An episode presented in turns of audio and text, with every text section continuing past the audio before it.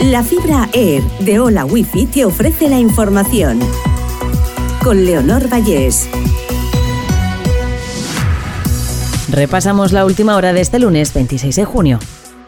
Levantan la operación contraterrorista en Moscú impuesta tras la rebelión del grupo Wagner. Con esta decisión quedan levantadas todas las restricciones temporales de derechos ciudadanos y las atribuciones adicionales de las fuerzas de seguridad. Calviño avanza que el gobierno prorrogará la rebaja del IVA a los alimentos básicos y las ayudas al transporte. Asimismo, la vicepresidenta ha descartado extender la rebaja del IVA a la carne y el pescado, aduciendo que lo conveniente es seguir con las medidas actuales.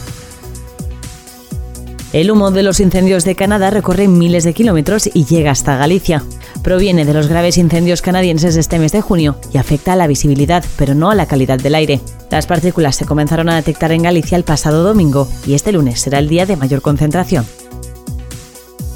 La ola de calor activa este lunes las alertas en 24 provincias, con Córdoba y Sevilla en riesgo extremo y máximas de 44 grados.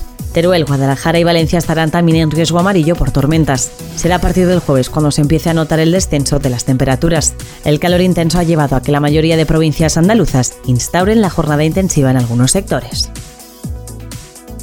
La diputada de Vox Llanos Massó es elegida presidenta del Scots Valencianes tras un pleno con protestas feministas. Con la elección de Llanos Massó se cumple el primer paso del pacto de gobierno alcanzado entre PP y Vox, gracias al cual el partido dirigirá también tres carteras de la Generalitat a cambio de apoyar la investidura del popular Carlos Mazón. Hola Wi-Fi, velocidades de fibra, vivas donde vivas, te ha ofrecido la información.